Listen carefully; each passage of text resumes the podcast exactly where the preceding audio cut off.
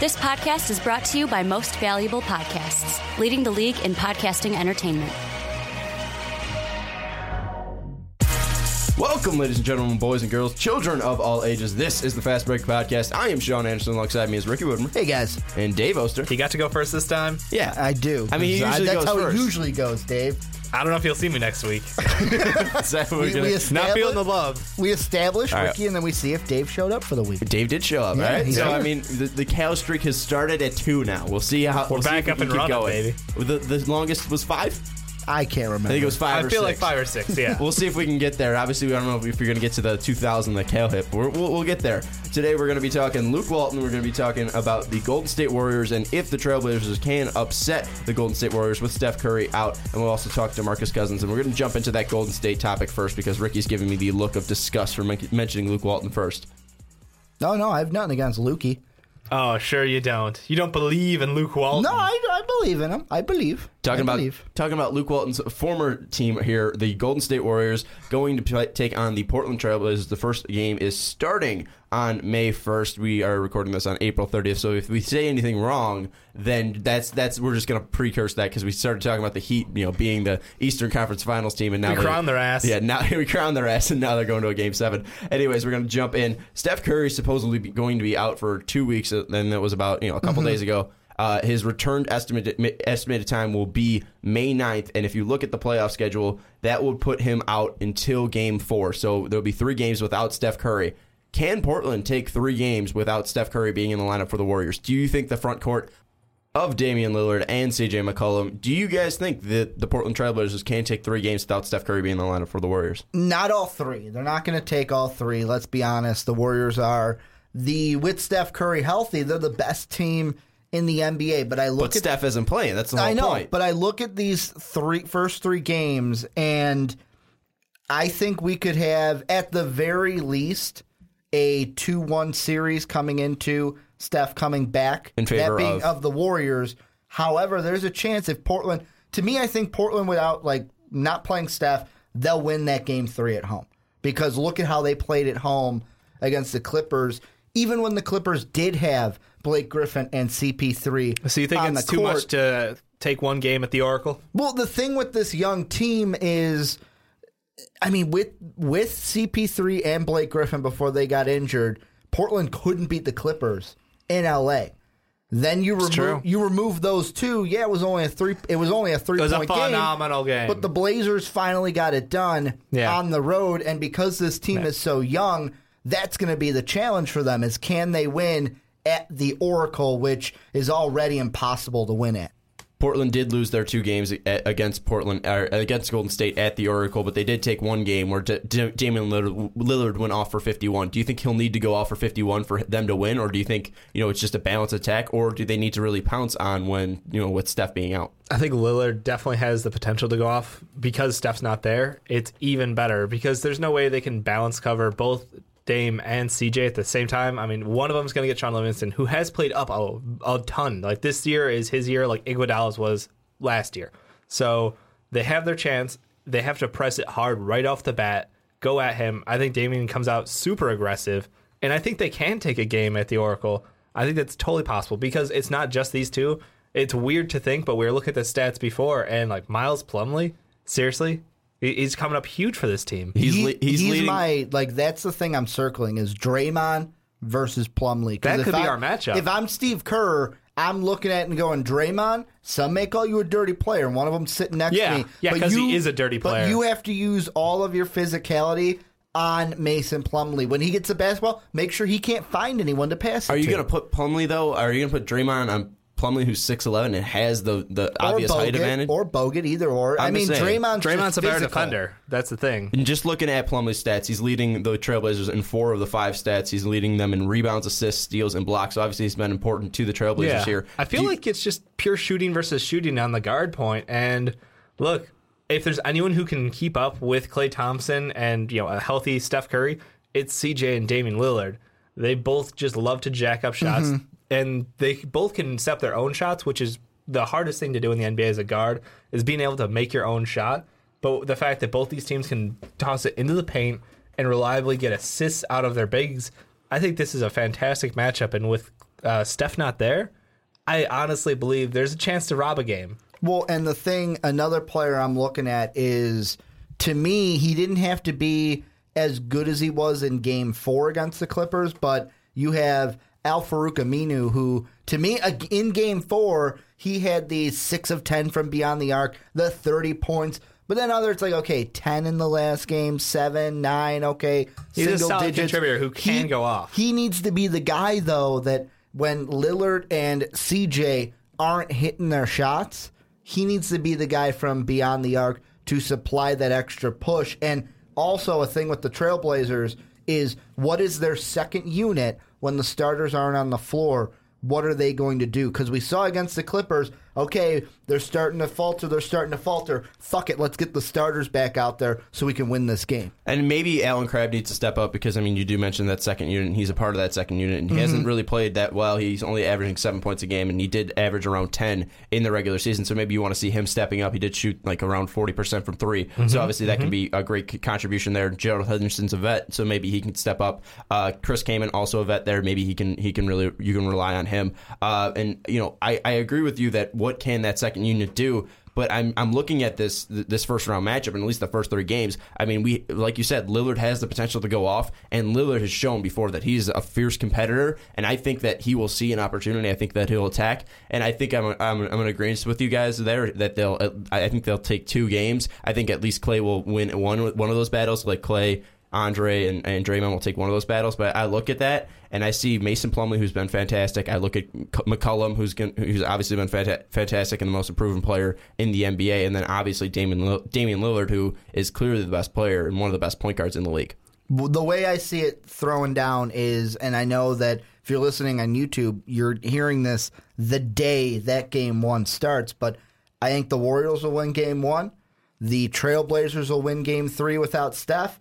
It's that game two that's kind of like the coin, the coin toss game where who's going to win it. And if the Warriors can win it, cool. We get Steph back up 2 1. But if the Trailblazers can steal that game two in the Oracle, then it kind of puts some war, uh, some pressure on the Warriors with Curry coming back for Do they make four. that decision, you know, to bring him back early? Do they feel that pressure? No, if someone can take a game off you at home, you gonna bring him out a game early? no, I That's- think it stays with the ninth. You, so you think he, he's going to stay around the ninth? Even even What- if it's a one-one series going into Portland, I think Steve Kerr is Look, confident. he in came the not fact of his team. hundred percent last time mm-hmm. because they look were what worried about the happened. Yeah. series. And- But look what happened. I think they'll look at that and be like, "No, we can't risk it." okay, so if they lose the first game, do you think they risk it and play him? No, Okay, so you, you're thinking May 9th, no matter what, no matter the series, even if they go down unless two, they're two down up? Miracle 0-2. happens If they're down and- yeah. 0-2, he's playing Game Three. Okay. So if they go down 0-2 and you get Steph, who's not 100% and he injures himself again, is that Portland just winning this? I mean, do you think... Yeah, I mean, the, Like, I if, mean- if I'm the Warriors, and if I'm going 0-2 into Portland, I'm hitting the panic button because this Portland team, they kind of play eh, on the road and then fucking turn it on for their home fans, like Rip Rip, City. City. all day, every That weird. down there. Yeah, that, that was nice. I, I think the biggest thing is like Damian Lillard plays that underdog like whole persona really well because he's always been a top point guard, but mm-hmm. they don't give him the credit. He's always like, oh well, you've got Kyrie, you've got Steph, and then there's that notch down, and it's always like Damian Lillard. He's got the, the same shoe contract. He's getting paid a ton of money. He's a fantastic player, but I think that's the same story for this team. They're always like, oh yeah, there's the top tier teams, and then there's Portland. And I mean, performance they haven't lived up to it consistently enough. That's why they're a lower seed in this tournament or this playoff series. But the thing is, like they can definitely play up at home. Like you said, they just absolutely the whole city envelops that stadium. I mean, it goes even, crazy. Even look at the State Farm commercial. Who is he? He's the baby. And I, I don't care about that, but obviously, you know, they're they're getting rid off uh, mostly because LaMarcus Aldridge also left too. I mean, you, you know, that was looked at as their star. Now D. Lil has to has to t- step that up. If they go up, you know, let's say let's say they take two games from the the first three games, and Steph comes back May 9th. Do you think they have a legitimate shot with Steph even coming back 100 percent? And let's say Steph doesn't get hurt. Do you think the Trailblazers have the opportunity to pull you know that series off and win that series even with Steph being back 100 percent? Yes, if only if it's two one when Steph comes back. See, and I disagree because of what you mentioned earlier with with the questions for the bench and the starter's going to play longer minutes. If this series goes longer, there's the the Trailblazers' There's chance of winning just drops right off the map. I think they're going to be And it, done. all, and it all depends on, as of right now, like my perception as of Uh-huh. right now from what I've seen is I'm going off of the fact that I've seen Steph come back once and he was not 100%. So in my mind, I'm kind of leaning a little towards, oh, he's not going to be the exact same carbon copy Steph. So right now, I'm leaning more towards, yeah, sure, the Trailblazers have a chance. However, there's even that other chance of if Steph Curry comes in game four, turns it on, he's Steph Curry, then of course Blazers have no chance. I think I'm in agreement with with Dave here, mainly because you know they'll be tired. The, the the Blazers will be tired. They'll be gassed, and you're getting Steph Curry, who's not only 100 percent you know uh, healthy, but he's also rested. I mean, that's Steph who's been playing 82 games this season, or around 82 games this season, been giving it his hardest soul in the regular season. You know, coming back from an injury, this is going to be a motivated Steph. And you're talking about underdogs here. I mean, I know Steph is the MVP and all this stuff, but you know he's not looked as you know one of the greats because of his size and because of his thing. You know, because of his uh, you know lack of you know uh, flashiness, you know, driving to the basket or you know throwing down dunks or something like that. You know, obviously he's known for the three point uh, sharpshooter, and also you look at his Davidson career. You know, he's known as being an underdog, being a Cinderella. So I mean, you know. Lillard has that edge of being, you know, he's not recognized, but I mean, Steph also has been in that position before. He's trying and to prove a point. Yeah, and he, he's trying to prove a point, and he's trying to finish off this great season. So I think, I think if the war, I think the Blazers have a chance if they go up 3 0. That's the only cha- chance I see them. which is a fucking miracle. The way the way I see it, it's going to be two eh, like if it's two one for the Trailblazers heading into when Curry comes back game four, that's a must win for the Warriors. If the Warriors lose that first game with Curry back and they fall down three one, I don't care how good you are as the Warriors, you can win game five.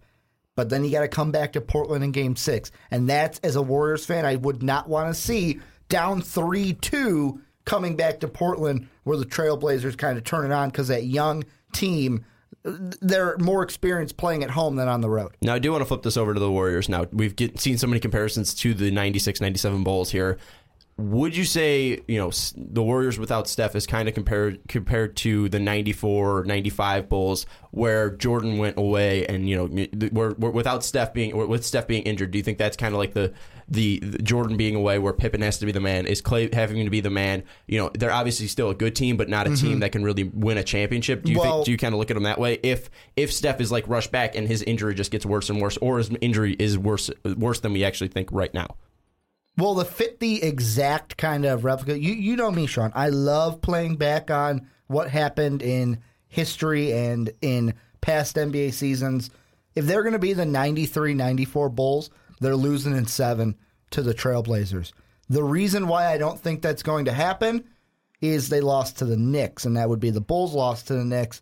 This Trailblazer team does not fit the Ewing Knicks. If it was going to be like that, they'd be playing like the Thunder, and Durant would beat them to move on, or the Spurs would beat them to move on. So, so you're you're you're shortchanging Dame right now. well, I mean, That's the whole point. He's the underdog. Yeah. I- Ricky's not even Feed- giving respect. no, Feed no, him. no, no, respect. no, Ronnie no. I mean, I I think Portland can jump on the Warriors. I think it's going to be a great series just because I think the Trailblazers are going to capitalize on the injury, but I don't think it's going to be the exact carbon copy that I'm used to making the comparisons for. But without Steph Curry, I've said it before, I've tweeted it before. You're not winning a finals without Curry. No, I, I completely with you. I think this team is based around Steph Curry doing Steph Curry things, which only Steph Curry is capable of doing. Klay Thompson's a fantastic shooter in his own right, but next to Steph Curry, he's just good, and that's the huge Mm-hmm. drop off. And to consider this team being able to overcome the giant teams like the Spurs with their ridiculous depth, Or even their the age, Thunder. their experience, the Thunder with the fact how athletic they are, they can absolutely kill you with Durant and Westbrook. But remember, Westbrook's not a superstar.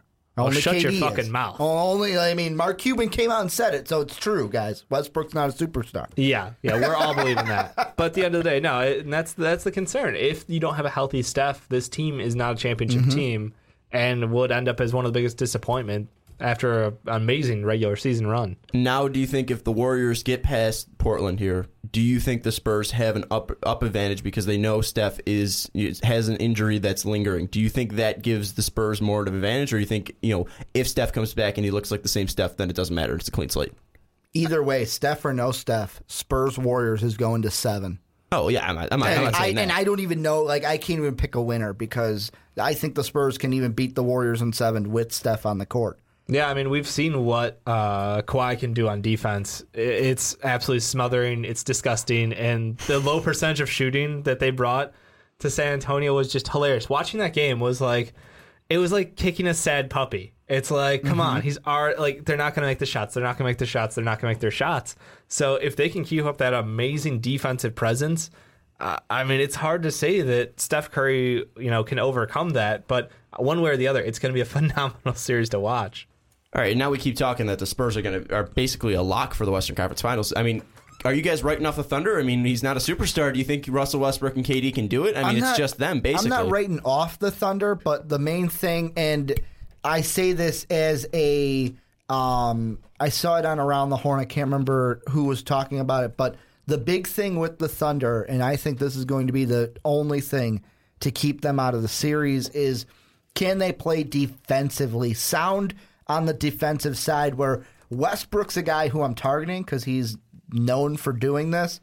There was a instance they showed earlier this year when the Spurs and Thunder played each other. And okay, it's a close game. Danny Green wasn't hitting his shots. Yeah. Well, Westbrook came up, tried to be aggressive for a steal, didn't get it. They kicked it to Green. Green hit a three. They went up by five. Then an offensive rebound on the other end. They came down. Boom, they went up by eight. So you were down by three. Now you're down by eight points. It's things like that where if the Thunder can just play sound and not make stupid moves, then yeah, they may have a chance. To So the beat Spurs, the game plan is to frustrate Russell Westbrook. Yeah, maybe, but I just think that this Spurs team, it may go to six, but this Spurs team will get past the Thunder. But the Thunder just don't. They can't play stupid out there. Is it just they they don't have enough depth? Depth? I mean, I That mean, could be I one think the. Spurs actually. Um, I'm sorry. I think the Thunder actually have decent depth. To be honest with you, uh, if you look at their bench, they have solid contributors. They haven't. They don't have that star contributor off the bench, but look, they they've built a team of solid guys who are able to keep up with any. Like, Mm-hmm. do you remember the end of the regular season when they were playing pure bench mob and they were keeping up and winning game? Like, I think it's absolutely reasonable to say that as far as depth is concerned, if the Spurs are one, then they're two as far as bench depth on the uh, West Coast. But the thing that really interests me is the Kanter matchup because this guy is the offensive weapon and the defensive liability. And yeah, people are like, oh, his defense isn't that bad. And I'm with you on that. But it's how much can that be taken advantage of by the Spurs bigs? And look, if they're going to abuse you somewhere, it's down there. That's what I want to say though, because I mean, if you have Kanter in, I mean, if he's going up against Tim Duncan, do you think Duncan can really expose him? Because I mean, Duncan's still fantastic on defense, but can, do you think he can really provide an offensive spark there? Because you know, I mean, we've seen Duncan a little slowed down now. I mean, maybe that rest will help him, but if if it's Duncan Kanter, do you think he'll be that much of a liability there? I think Duncan is still viable as an offensive option. I'm not sure how they're going to use it though, because we've seen him not. He, he's played less minutes or limited minutes, but I, I think you're right. It's well, he doesn't. Does he have that step still? No, because he's still the big fundamental. Doesn't matter. He's going to go in the paint. He's got to do his post moves, and he's going to get points. I mean, that's the mm-hmm. thing. Like he was never flashy. He doesn't have that speed. He's got the size, and that's what that's all that matters. He's got the size, and he's got the experience, and he's got the move. Like I, at that point, I, it's a write up. And I mean, the one thing with Duncan is so far in this first series, yeah, he's played 20 minutes, which is eight less than LaMarcus Aldridge and more than Kawhi Leonard than that, but he's only averaging 5.5 points a game. Yeah. So he doesn't have to go out there and score double digits. To me, I think it's They might more just of, move the matchup and yeah, I just think it's more of the plethora. feast on it. You've got Kawhi, you've got LaMarcus, you've got uh, Timmy D, you've even got David West that you can just throw at Kanter.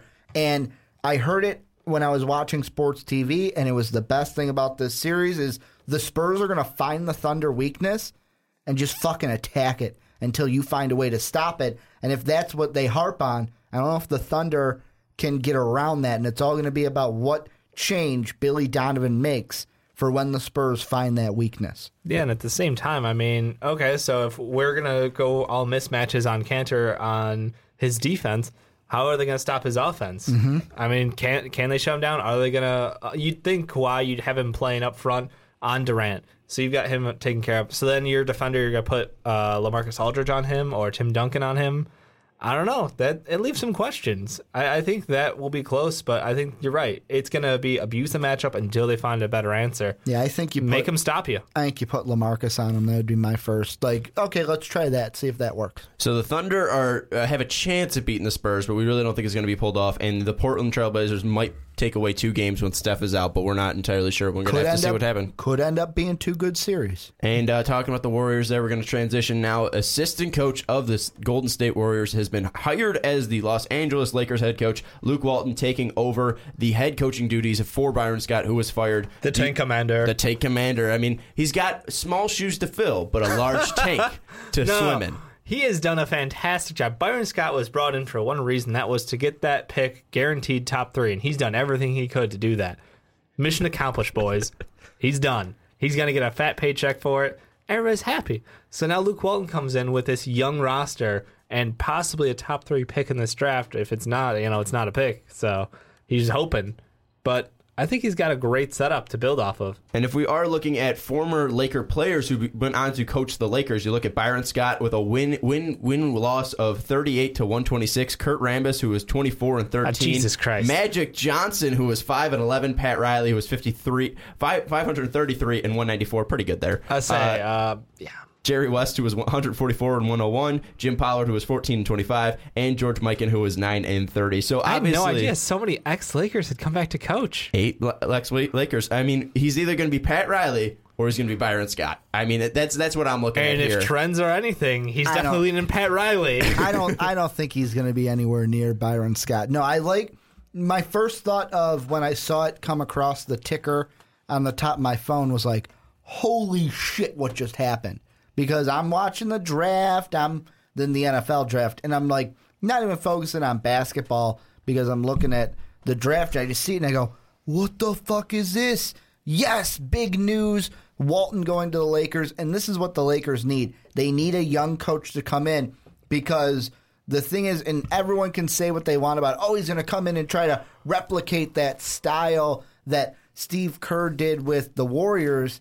Maybe, but I'm leaning more towards what Dave said earlier in the podcast, where Luke Walton is going to be a guy that treats his players much like Kerr treats his and talks to them as an equal. And when you got a guy like Swaggy P and a guy like D'Angelo Russell, those guys seem like guys that don't take too well to, hey, do what you're told, young kid. now with Kerr though, he walked into a situation where Steph and Klay were already in place. Yes, Draymond was already it was there. A little easier. He, walked in it was with a the little roster easier. there. No Yeah. one's saying it's going to be a cakewalk. But at the same in LA. time, I mean, they were a good team, but they weren't a great team yet.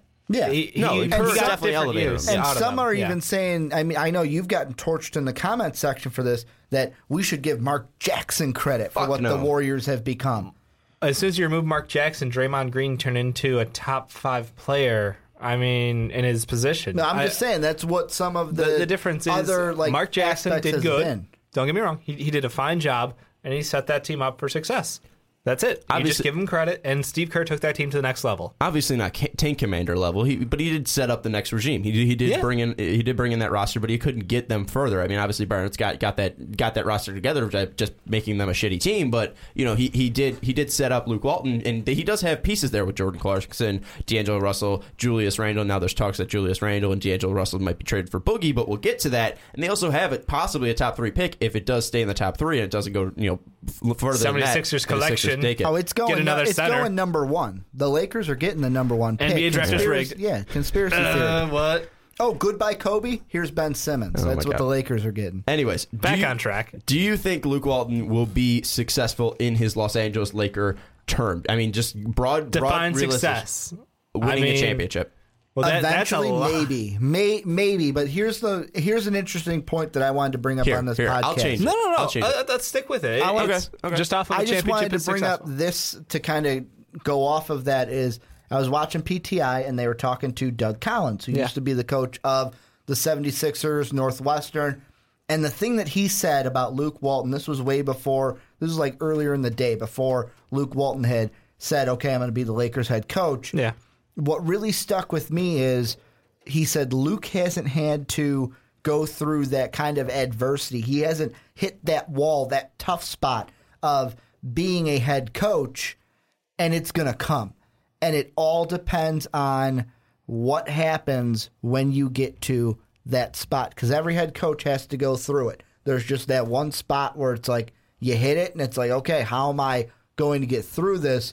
Luke Walton's never had to do that because he was head coaching this year with basically got handed the best team in the NBA with the MVP on his team. I mean, he did lose. Not basically, he did. Yeah. He, he did lose a game, which is pretty much he ruined the streak. That's adversity for the Warriors. Like he ruined the streak. But he's going to have to. That's go a lot of adversity. He's going to have to go through even more adversity on a team that He's, doesn't he's gonna have do the Steph opposite, Curry. where Yeah. they go on a losing streak, And and, then he's he got gets to a he's got to pull yeah. him through for a win. Yeah, and obviously he has to weather the storm with the whole D'Angelo Russell stuff and regaining the trust there. But I mean, Yeah. he, he will have a new player coming in if it, if the if the pick does stay in the top three. He might get a Ben Simmons or Brandon Ingram or a Dragan Bender, You could, depending you on could where just they say go. Ben Simmons. They're getting the number one pick. All right, Ricky, stop. Ricky, you can leave your tinfoil hat at home. I get it. You're a conspiracy theorist. You think it's rigged. We got it. But you know, he's gonna. He might get a top three pick here. He might get some. He's obviously got youth in D'Angelo Russell, Jordan Clarkson, and Julius Randle. He will have the adversity to to weather the storm there.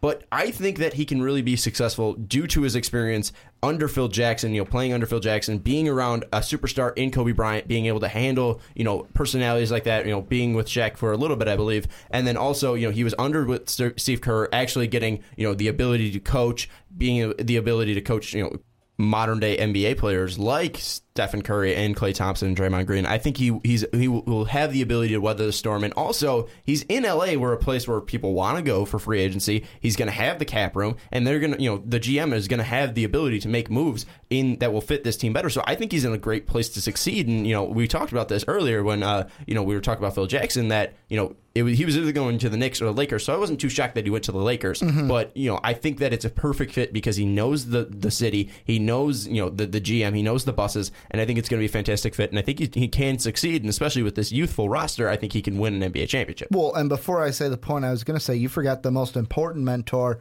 to Luke Walton, and that's the great Bill Walton.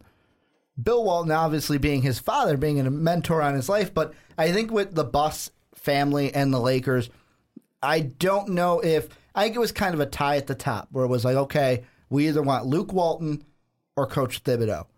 And then the Timberwolves got Coach Thibodeau. So they went, okay, that makes our choice easy. Let's go for Luke, kind of a thing. They also might just want him because he's youthful and they he, he has you know experience with a top team and he he's, No, he has experience with the Well, city. I think I think he, that might have been their number one and, guy too. And the other thing is, you know, you've already got the Kobe Bryant stamp of approval. Mm-hmm. Uh, they interviewed him back in November about it, and Kobe was quoted saying, "You know, I used to tease him all the time, saying he's the next Phil Jackson because he's an average player with a messed up back." Um, and and he goes on to say, you know, but honestly, uh, he always had a brilliant mind, understanding the flow and tempo of the spacing, and how to manage a team the right way. So, I if anybody spent enough time on the bench with Phil Jackson, it was Luke Walton. Mm-hmm.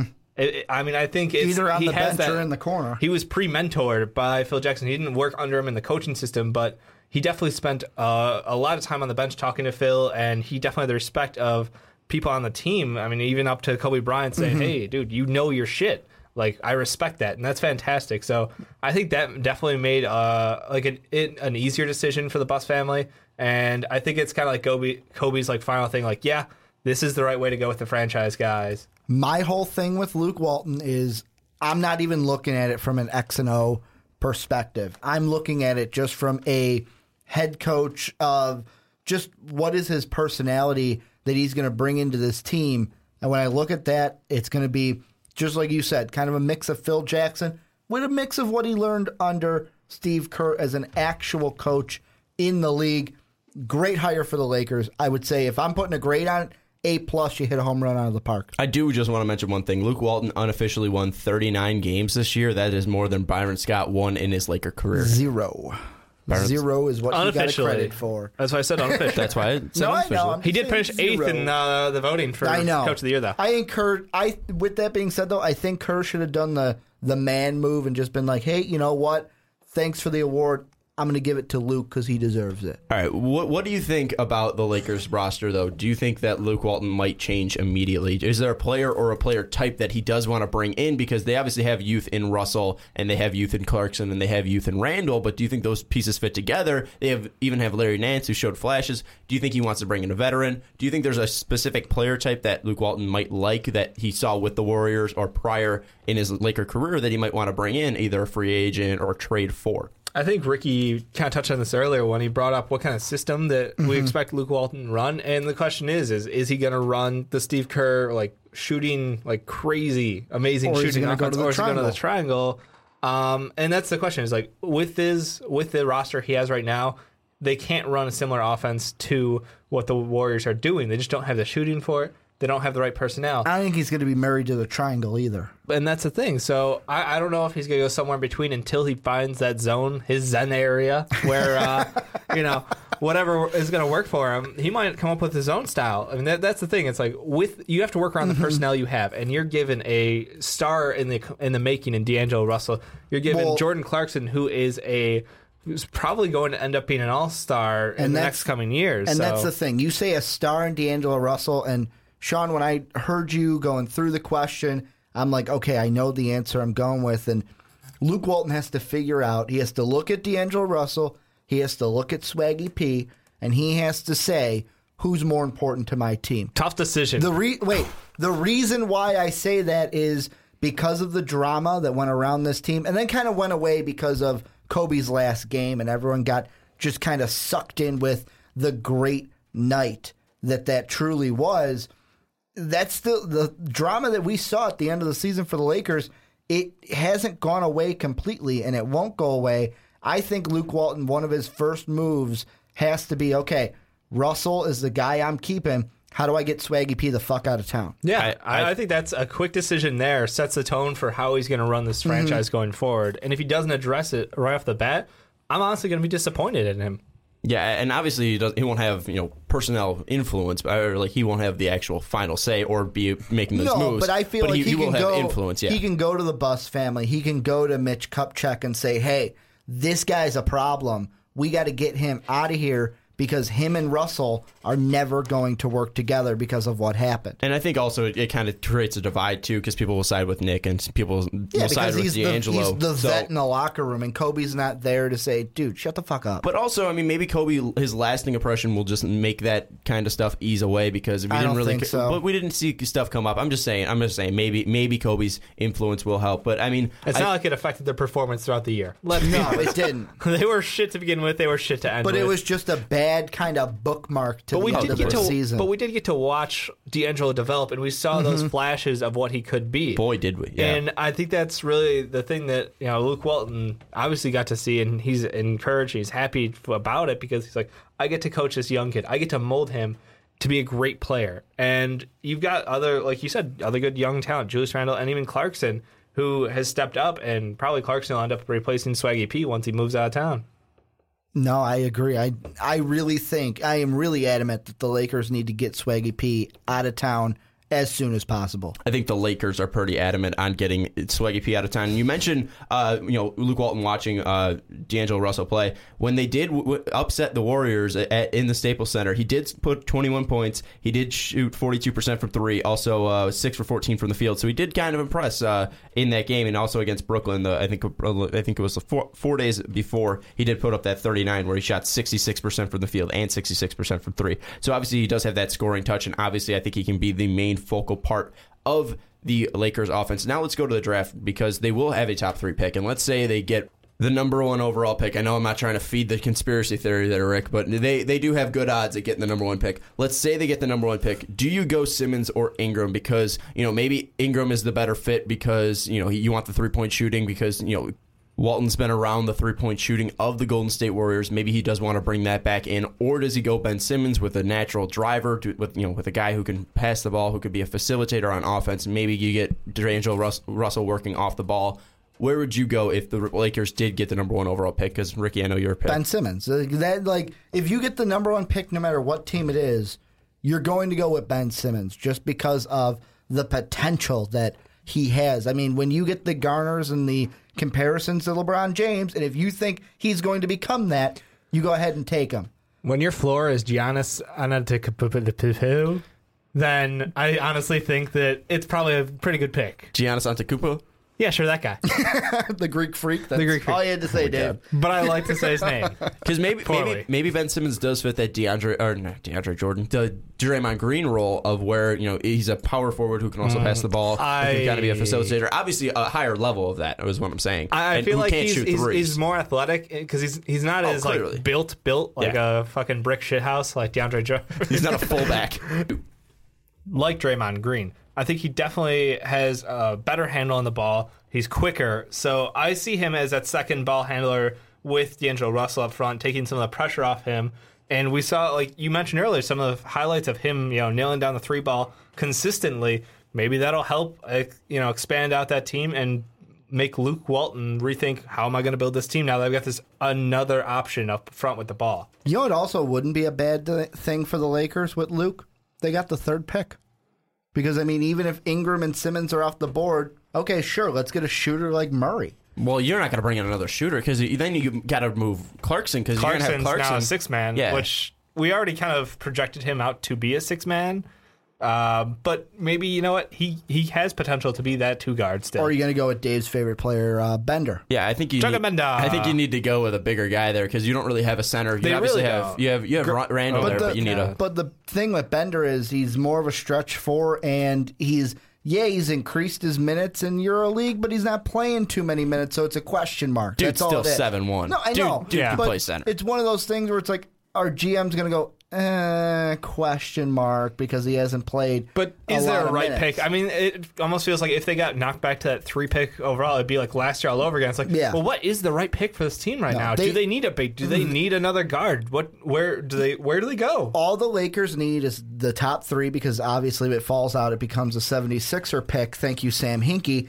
But all they need is a pick because now that they have Luke Walton at the helm, they don't have the tank commander. So whatever pick they do make, they can know that, hey, it's going to help Luke Walton fit whatever system he's bringing in to Hollywood. Let's get a final consensus here. Will Luke Walton win an NBA championship in LA? No. I think if he's there for five years, they're going to be in an NBA Finals. Fair enough. I think That's I- as much as I'm willing to give him because there's too much. There's too much uncertainty. Yeah. Right now, with the uncertainty, I'm leaning towards the he kind of gets his foot in the door in LA and then makes it big somewhere else kind of a hmm. thing. What I'm thinking, I don't think he's going to leave at LA. Honestly, I think I think he's going to be able to bring some free agent, and I think he's going to be able to develop that team. I I'm, hope he brings LA back. I'm thinking that he's going to win a, a champion, an NBA championship in LA, maybe multiple. I just think if he gets a top three pick this year, I think he's going to be able to get a guy that he wants and a guy that he can develop. I think it's going to go beautifully with D'Angelo Russell and, and maybe possibly Julius Randle, Jordan Clarkson. I think it's going to fit perfectly with him. And I just hate seeing the Clippers as the best team in LA. LA is That. Laker town, baby. You know what LA should do? Just just tossing it out there. Just let CP3 play No. for the Lakers? Oh fuck you! I'm not even going back on that whole train derailment. Whatever. No, no. Thanks, no. David Stern. They go out and get like somebody like Whiteside in this Mm-hmm. to sure up that down low post. That kind of takes care of that draft decision for you if you can go get him. Or do they trade for Boogie?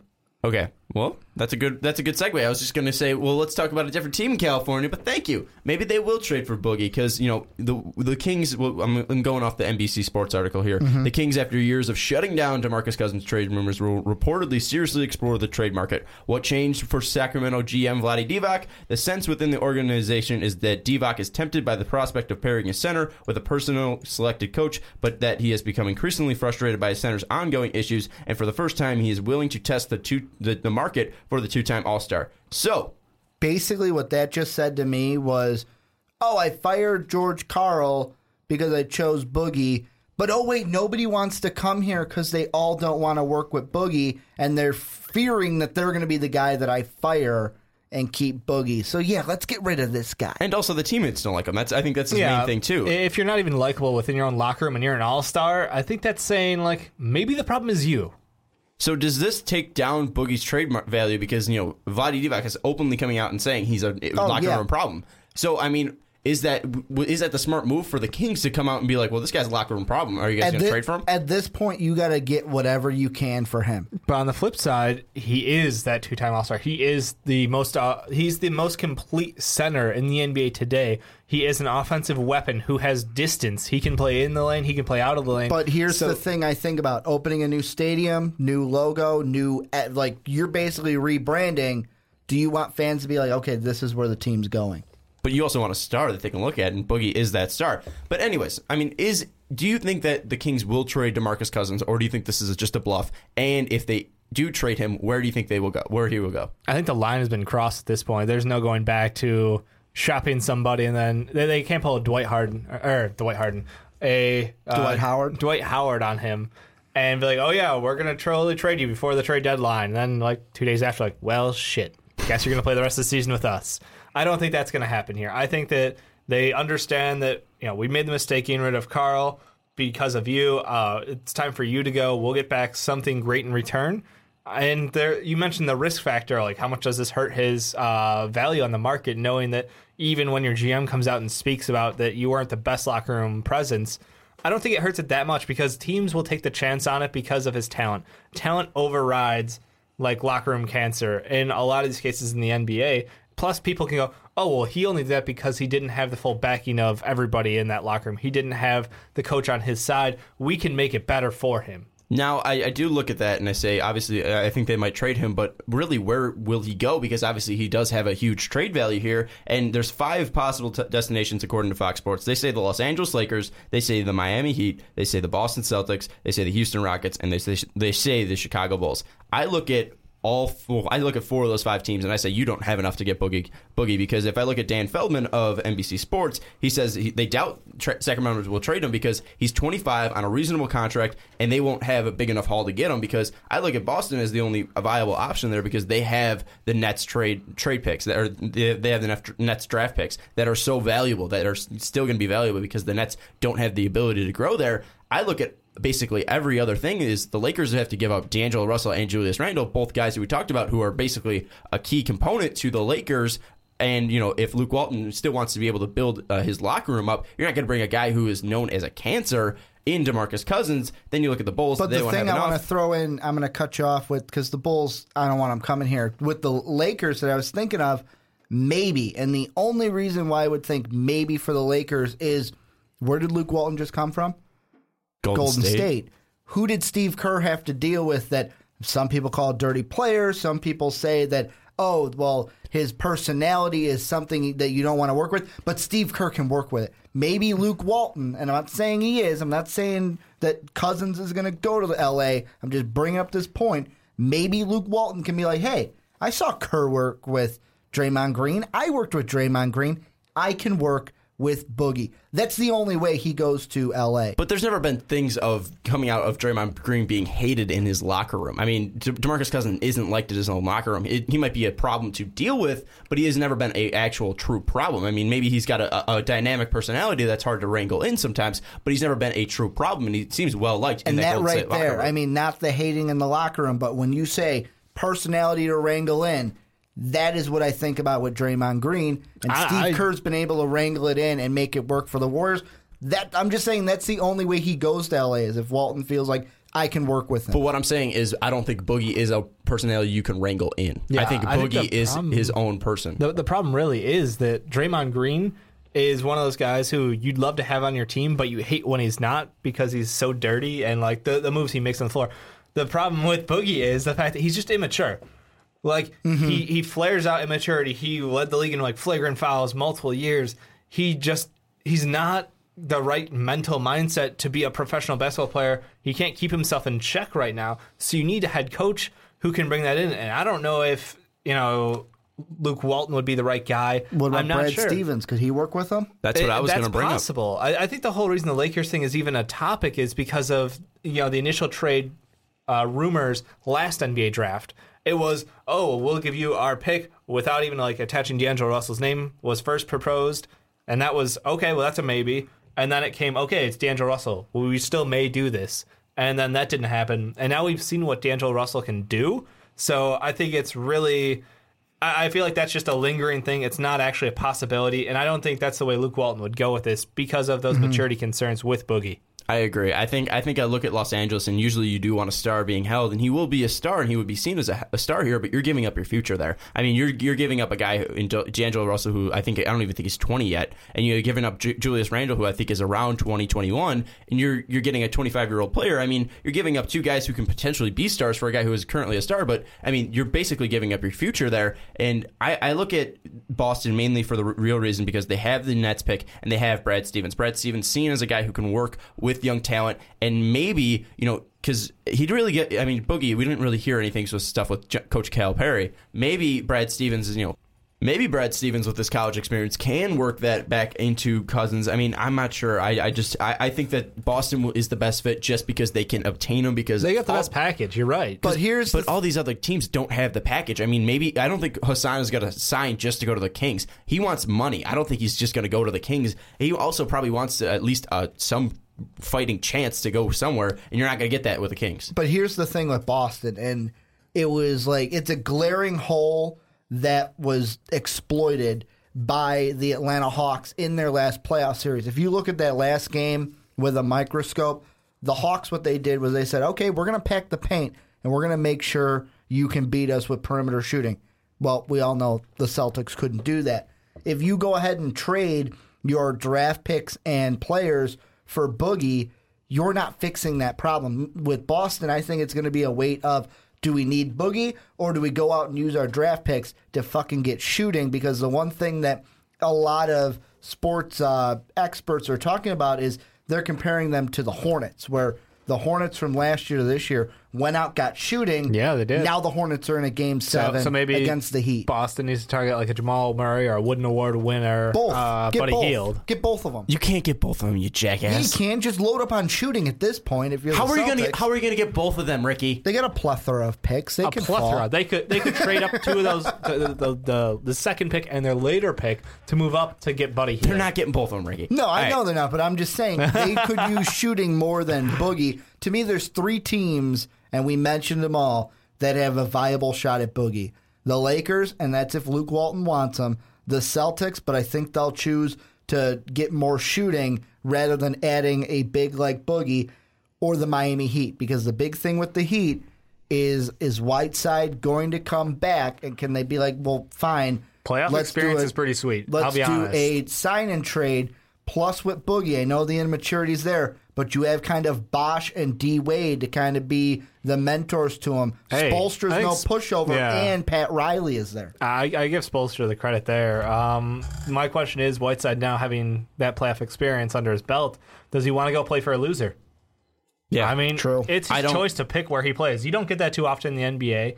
So I think it's. I, I don't think that he would want to. Uh, he would accept that. I don't- also, I don't one think it's thing to gonna throw happen. in there is would the Heat want to part ways with Justice Winslow? Because he'd probably have to be in the deal for Boogie. I think the Heat is a complete stretch. I think the Celtics are the only viable option. I think even the Lakers is a stretch because you're not going to give up D'Angelo Russell. You're not going to give up on this kid too early. Then let's he's talk going to about the, the two Bulls. other trash Then He's teams. going to the Bulls. Yeah. Is that it? He's, He's going no, to, to he's, Chicago Bulls. he's literally going to the Celtics or some other completely left field team because I don't see any of those teams that were listed as viable options here. I told you guys before we hit the record button, the fantasy bowl fan in me. Do I want Boogie? No, but if we did, the only thing I would give up for him is first off, here would be the stipulations, and here's what I say: Oh. fantasy. I'm not saying 2K this is really gonna not in even GM two- seat. not even 2K Ricky. This is just me as a fan not wanting to destroy my team. Mm-hmm. We would have to keep this year's first round pick. So right away, you're going to say it's not really happening. But I told you this is a fantasy world. We'd have to keep that pick and draft a point guard. I'm taking Tyler Ulis. Whichever one you think you like better, fucking put his name in right there. We had to keep that point guard and then just package a deal with Derrick Rose. And it's basically a Rose package for Boogie because the one thing the Kings are going to need is a point guard because Rondo ain't coming back. You, they're going to need a lot, and I, I don't think that's going to get get their deal. I think you're going to need to add add more, maybe you add a, a That- Dougie, but I, I don't Do think. the do the Bulls trade Jimmy?